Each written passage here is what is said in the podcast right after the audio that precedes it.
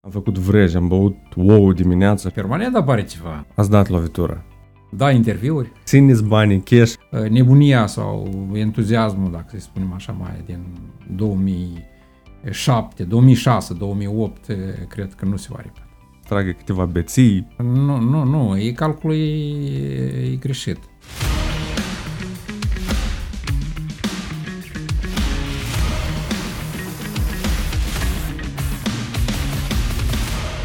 Playground. În fiecare săptămână cu Dumitru Ciorici. Înainte să mergem mai departe, nu uita să te abonezi și să setezi clopoțelul la notificări pentru ca să fii alertat de fiecare dată când public ceva nou. Prieteni, salutare, bine ați venit la Playground. Ieri aproape că am pierdut vocea, însă știind ce invitat am astăzi în studio, am zis că trebuie să fac tot posibilul ca să-mi recapăt graiul. Am făcut vrej, am băut ouă dimineața și uite că sunt în stare să vorbesc. Asta pentru că Azi în studio este Ion Sturza. Domnule Sturza, bine ați venit! Bună ziua! Fost premier, om de afaceri, investitor. A mai apărut ceva între timp? Permanent apare ceva, nu trebuie să stagnăm. Cu ce ocazie la Chișinău? Înțeleg că de data asta nu-i cu afaceri. Nu, eu combin întotdeauna posibilitatea de a mă întâlni și cu rudele, cu prietenii și de a da interviuri la, la Chișinău. Vin cu plăcere. Trebuie să recunosc că dacă cineva mă întreabă unde e casa mea, fapt, e în Moldova. Dar știți, eu deja tot am foarte multe rude care sunt plecate, mai nou sunt și multe la București deja și după 1-2 ani zic că, păi, acasă deja pentru mine e la București, știi? Dar cu plăcere vine la Chișinău, să vadă cu câțiva oameni, să tragă câteva beții, așa, ca în stilurile, ca în vremurile bune. Așa că nu se pierde legătura asta foarte repede, într-un an, doi de plecat peste hotare de diaspora.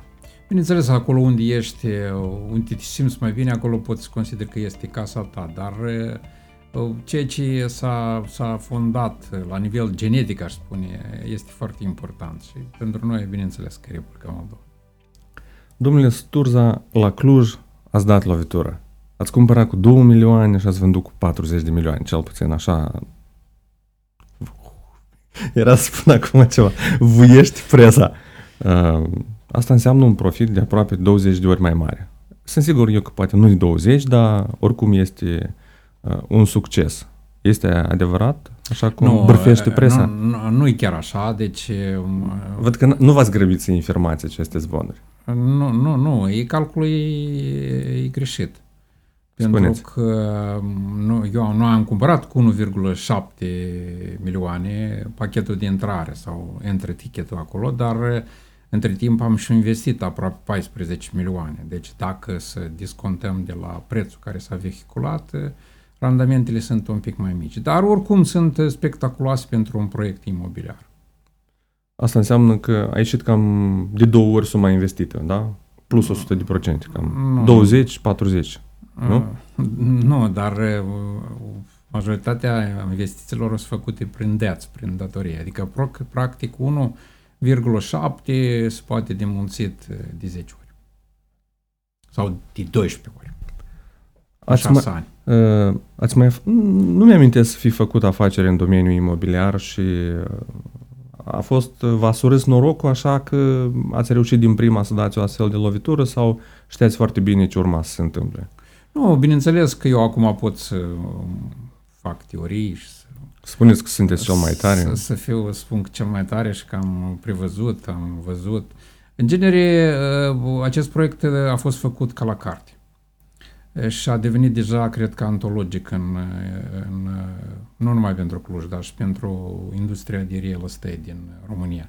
Deci nu este unul de atât de mare anvergură, 40 de milioane, nu sunt sute de milioane, dar ca, ca idee, ca concept, ca, ca poveste, ca exit către Universitatea Mare Americană, este, cred că, un proiect de referință. Încă o dată m-am convins că dacă faci totul ca la carte sau o faci conform uh, unor algoritmi deja testate și aprobate de, de istoria, pe business, atunci ai șansă să reușești. Dar v-a ajutat cineva în, în conceptul Liberty Cluj de la, uh, de la, din România sau uh, au fost strict ideile dumneavoastră? Inițial a fost, pot să spun, cu un, o anumită doză de aroganță că a fost ideile noastre.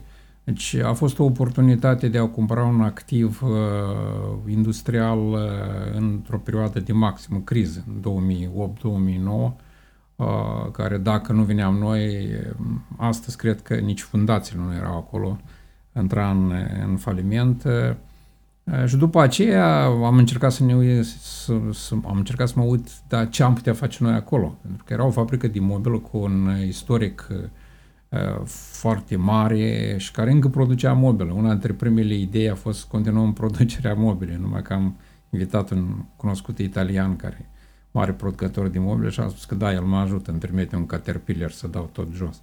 Și tehnologiile învechite și așa mai departe. Și atunci Evident că eu am avut uh, și răgazul să mă gândesc cum am, ce aș putea face, luând în considerație profilul orașului, um, uitându-mă că e un oraș secundar uh, din Europa Centrală și m-am adresat, uh, știu, experienței din Cracovia, din Bruno și am, am ajuns ușor, ușor la acest complex, la această idee de parc tehnologic.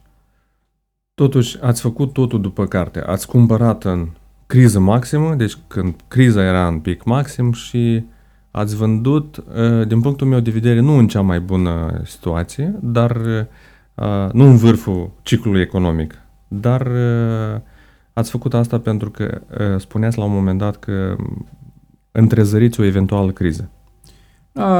Eu aș putea să pariez cu dumneavoastră că e vârful ciclului economic și pentru Cluj, pentru... Deci chiar sunteți gata să pariați? Sunt gata să pariez, deci nu va mai crește, poate că va fi o, o perioadă unde lucrurile vor stagna și după aceea va fi o corecție. Cât de mare va fi, nu, e greu de spus aici. În sine, proiectul era sustenabil, putea să treacă și peste criză, dar nu este profilul meu. Eu nu sunt investitor în real estate și nu am uh, o, nu îmi doresc o expunere lungă, cum și-o doresc fondurile de investiții în domeniul ăsta.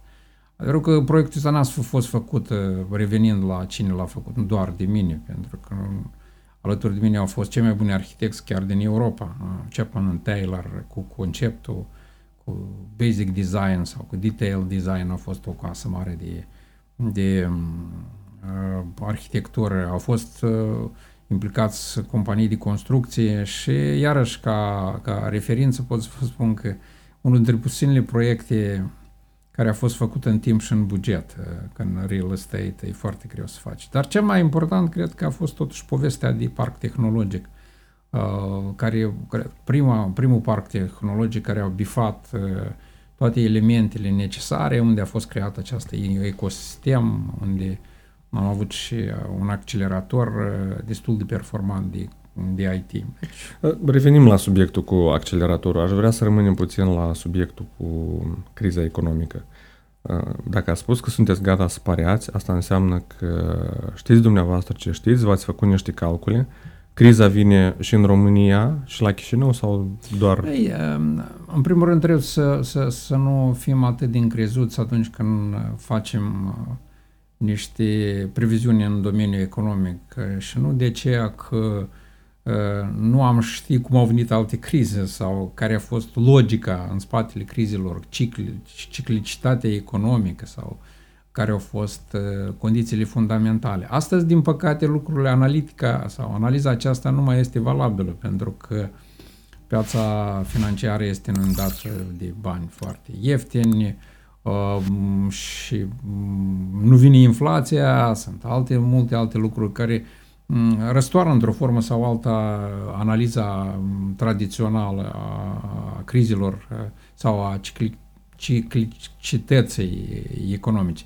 Deci e greu să spui, dar um, nu există până la urmă, cred eu, miracole o resetare, o reașezare este așteptată și în, în piețele globale, și în regionale, și în România, și respectiv și în Republica Moldova.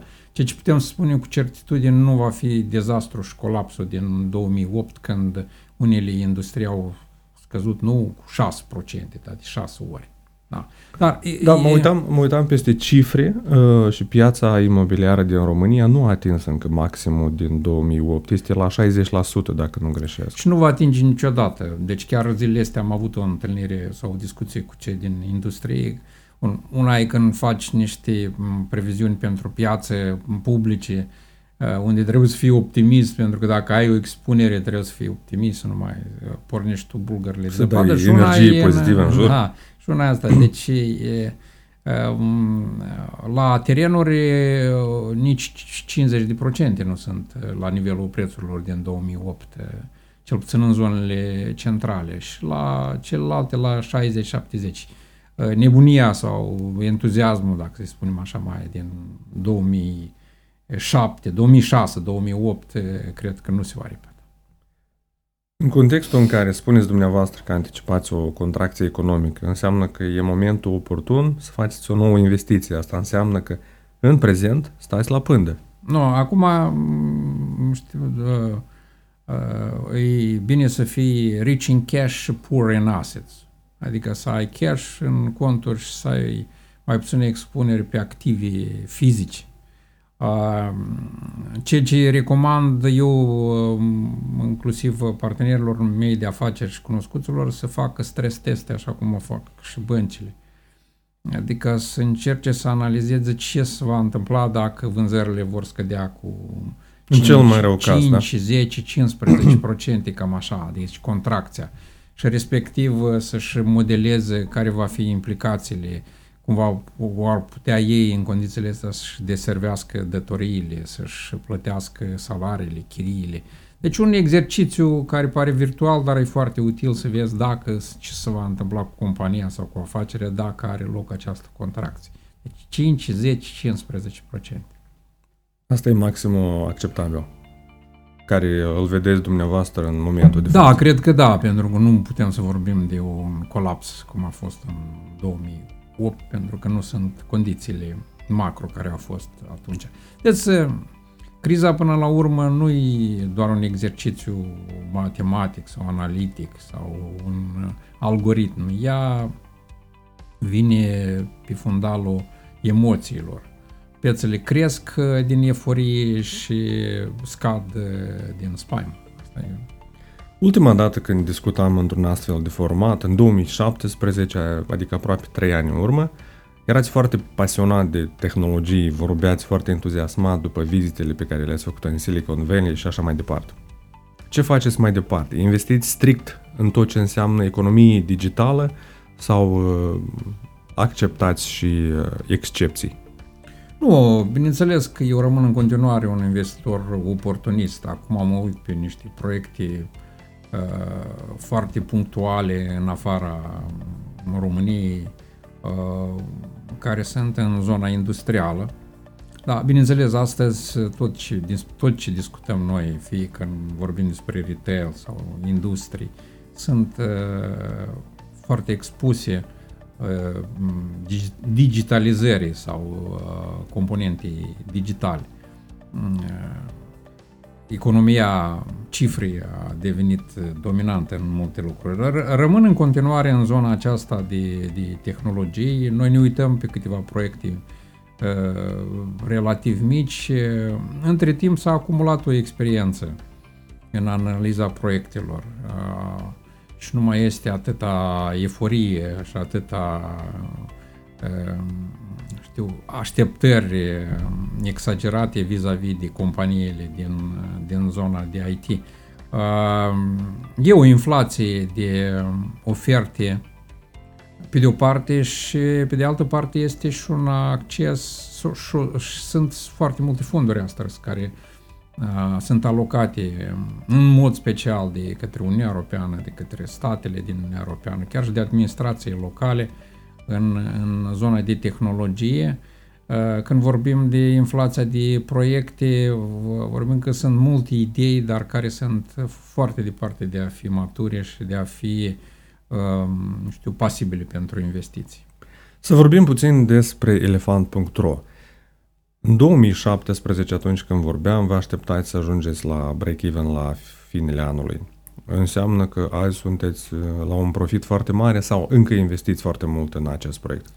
Uh, eu cred că cuvântul corect este investim, pentru că modelul de business uh, în cadrul unui retailer online este diferit decât investești chiar și într-un retail offline. Investiția merge în creștere, în numărul de clienți, în performanțele de e-commerce, în marketing, creezi un brand puternic și toate lucrurile astea, din păcate, nu poți să le amortizezi ca un goodwill, cum ar fi în alte, alte țări sau în Statele Unite ale Americii și merg, de fapt, din, ca cheltuielile operaționale. De aici și această necesitate permanentă de a aduce aparent bani în, în cheltuiele operaționale, nu în investiții. În spate, în schimb, crește, crește o, inda, o întreagă uh, industrie. Cota de, cota de piață a crescut? Cota de piață a crescut, deci noi considerăm că ca, ca număr de clienți, număr de comenzi, ca expunere, ca potențial de creștere, suntem numărul 2 în România, dar După în, EMAG? În, în continuare foarte departe de EMAG. EMAG-ul e... Bun, el a devenit aproape gigant. E, dar România. pentru România este o companie, o companie extrem de mare. Uh, anul trecut, ultimele trei luni au fost pe profit și cred că anul 2020 va fi pe profit, luând în considerație că acest profit acoperă și, și creșterea sau dezvoltarea companiei. Asta nu înseamnă că noi nu ne gândim să continuăm, în continuare să investim în, în acest proiect. Mai că trebuie de înțeles că în acești 10 ani s-a schimbat uh, total paradigma în online. Dacă la început toți erau uh, axați pe top line sau pe revenue și mm, toți vorbeau despre multiplicatori de la uh, revenue sau la cifra de afacere, acum contează mult și EBITDA și profitul operațional. Și mă, mă ales pentru, pentru cei care nu sunt liberi de piață, ei se duc în zona asta banală, multiplicator de la, de la EBITDA. În orice piață, inclusiv în cea românească, vor conta doar primii doi în piață, ca capacitate de exit sau investițională, restul mai puțin. Ce, ce s-a întâmplat cu Spheric Accelerator după vânzarea de la Cluj? Noi am ieșit uh, ca fondatori, am cedat uh, această onoare de a fi fondator la Spheric Accelerator către antreprenorii locali din Cluj care au ambiții împreună cu universitățile să continue acest proiect, uh, specializez în deep tech, în inteligență artificială, în multe alte lucruri. Deci noi ca investitori ne-am retras. Unul, unul dintre ultimii mei invitați care a fost aici în, la Playground uh, îmi povestea despre investiția pe care o facem împreună cu grupul lui uh, în energie regenerabilă, stații electrice pe care le instalează pe teritoriul Republicii Moldova. Am aflat cu această ocazie, a fost o noutate și pentru mine să aflu că vom avea peste 100 de stații în toată Moldova până la finele lui 2020, au și un parc solar de un megawatt. Dumneavoastră, cum priviți investițiile în energie regenerabile? Este un trend. Eu aș spune că în continuare e o modă care, sub presiunea opiniei publice, verzelor, a început să dobine agenda mm, publică și politică. Motivat sau nu? Pe de o parte motivat, indiferent care este impactul asupra mediului înconjurător a activității tehnogene, noi vrem să trăim pe o planetă mai curată, să avem noxe mai puține, să avem cât mai multe spații verzi. Eu sunt adeptul dezvoltării sustenabile. Asta însemnând? Asta însemnând cu, că trebuie să continuăm să investim în tehnologii moderne, în energetică, în exploatarea resurselor naturale, pentru că până la urmă de aici vine Uh, prosperitatea și numai așa putem să depășim da, sărăcia. Soarele, soarele tot este o resursă naturală. Sursa, resursele naturale, știți, astăzi în continuare, în continuare și încă mulți ani de acum înainte, energetica va depinde de resursele fosile. Îi explicați gândul din spate. Astăzi, energia electrică în proporție, cred că de 60 sau plus, din, dacă nu uităm la nivel global, se generează de, pe bază de cărbuni. Restul um, e gaz uh, natural. Uh, și în continuare partea asta de regenerabilă, vânt, soare, uh, rămâne uh, într-o proporție destul de marginală, cu excepția unor țări care au avut, uh, au avut capacitatea să investească mai mult. Adevărul că prețurile per kilowatt au scăzut foarte mult și la, la energia solară și la energia vântului, numai că nu întotdeauna este soare, nu întotdeauna bate vântul, avem nevoie de mm, stații electrice pe resurse clasice pentru a ridica capacitatea și de a substitui mm, cele regenerabile. Uh, mm, nu este clar în ce, în, ce, în ce zonă se va mișca și energia atomică, care pare a fi uh, foarte clean, dar are alte, alte impact. Alt impact. Vorbeați despre stațiile electrice de încărcare. Atât timp Cel cât... puțin Elon Musk pariază 100% pe tot ce înseamnă energie solară. Uitați-vă, acum produce și acoperișuri care... Nu, el, a, el a tras o țeapă foarte mare cu, cu energia solară a investitorilor, pentru că toate proiectele lui gigant cu bateriile, cu stocarea și cu altele, cu panouri, s-a dovedit a fi un eșec din punct de vedere investițional. Uh, dacă urmăriți atent uh, și uh, acum chiar este un, un, un scandal mare în, în Statele Unite că companiile acestea au fost cumpărate de Tesla de la niște apropiați de-a lui pentru că nu au performat din punct de vedere economic. Asta nu înseamnă că în sine ideea e proastă. Întotdeauna pionierii industriilor, schimbărilor acestea tehnologice, o, își iau greu investițional și ca de obicei nu performează din punct de vedere a business-ului. Sunt, eu nu zic că nu, nu e acesta viitorul, dar vorbeam despre stațiile de încărcare. Uh, atât timp cât este una în cartier, uh, e super ok. Uh, dar când vor fi 10 în cartier, atunci vor cătea rețelele. Da? Sunt cu totul alte specificații care sunt necesare pentru aceste stații de încărcare. Da? Deci, oricum, avem nevoie de o sursă de energie uh, care fi, vinea acum în formulă de, de benzină motorină sau gaz și acum se va veni resursa energetică undeva ea trebuie să fie, să fie produs.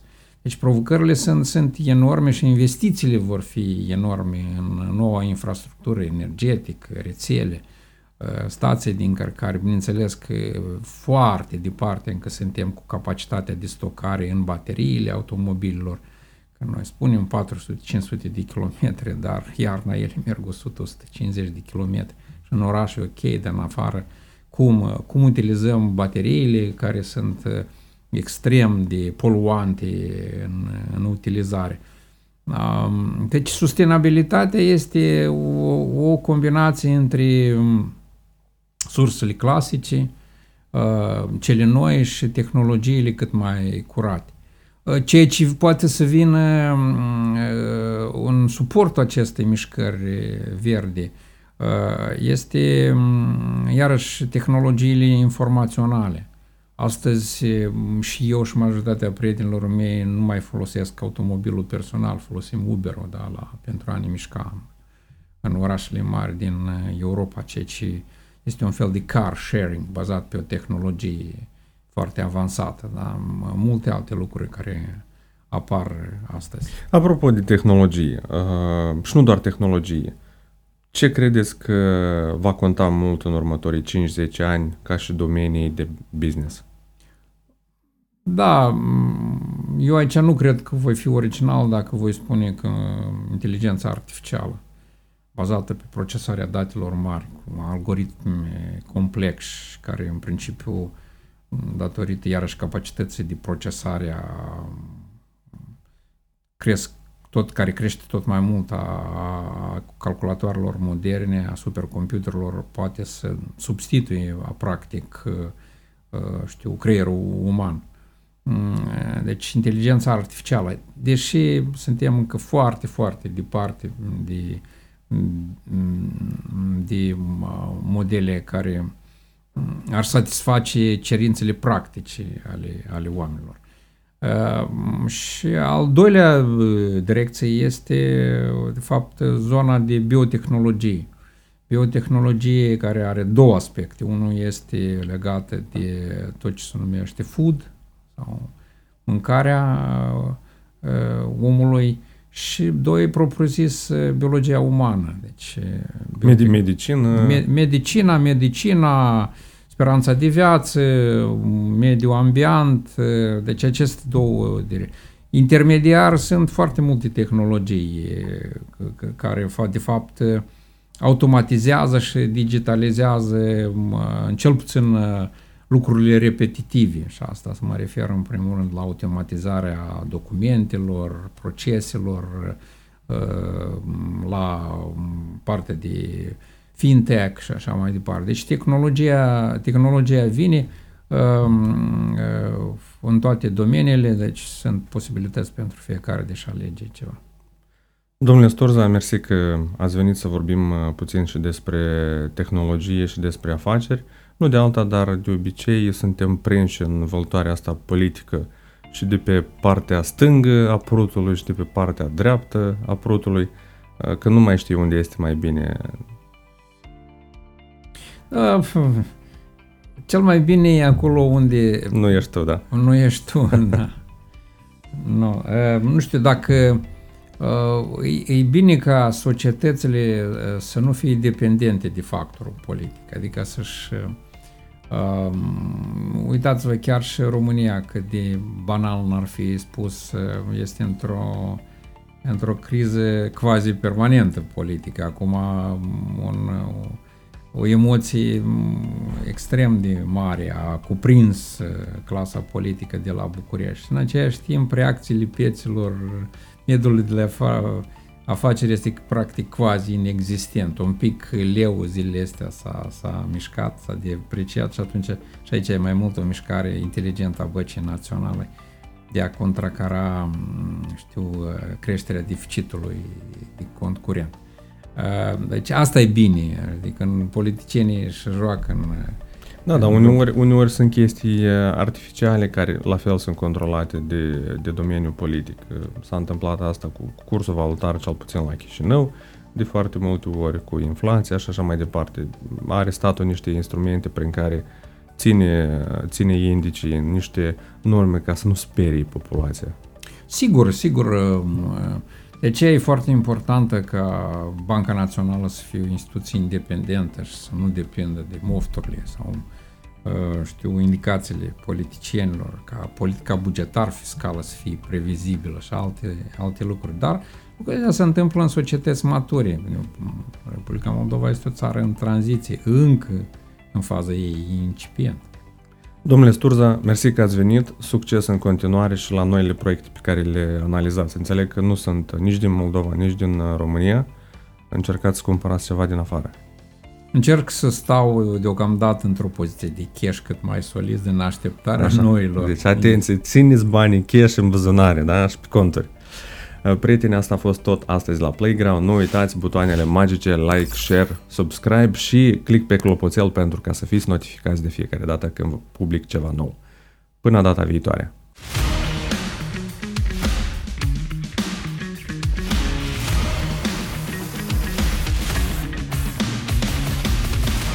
Playground. În fiecare săptămână cu Dumitru Ciorici.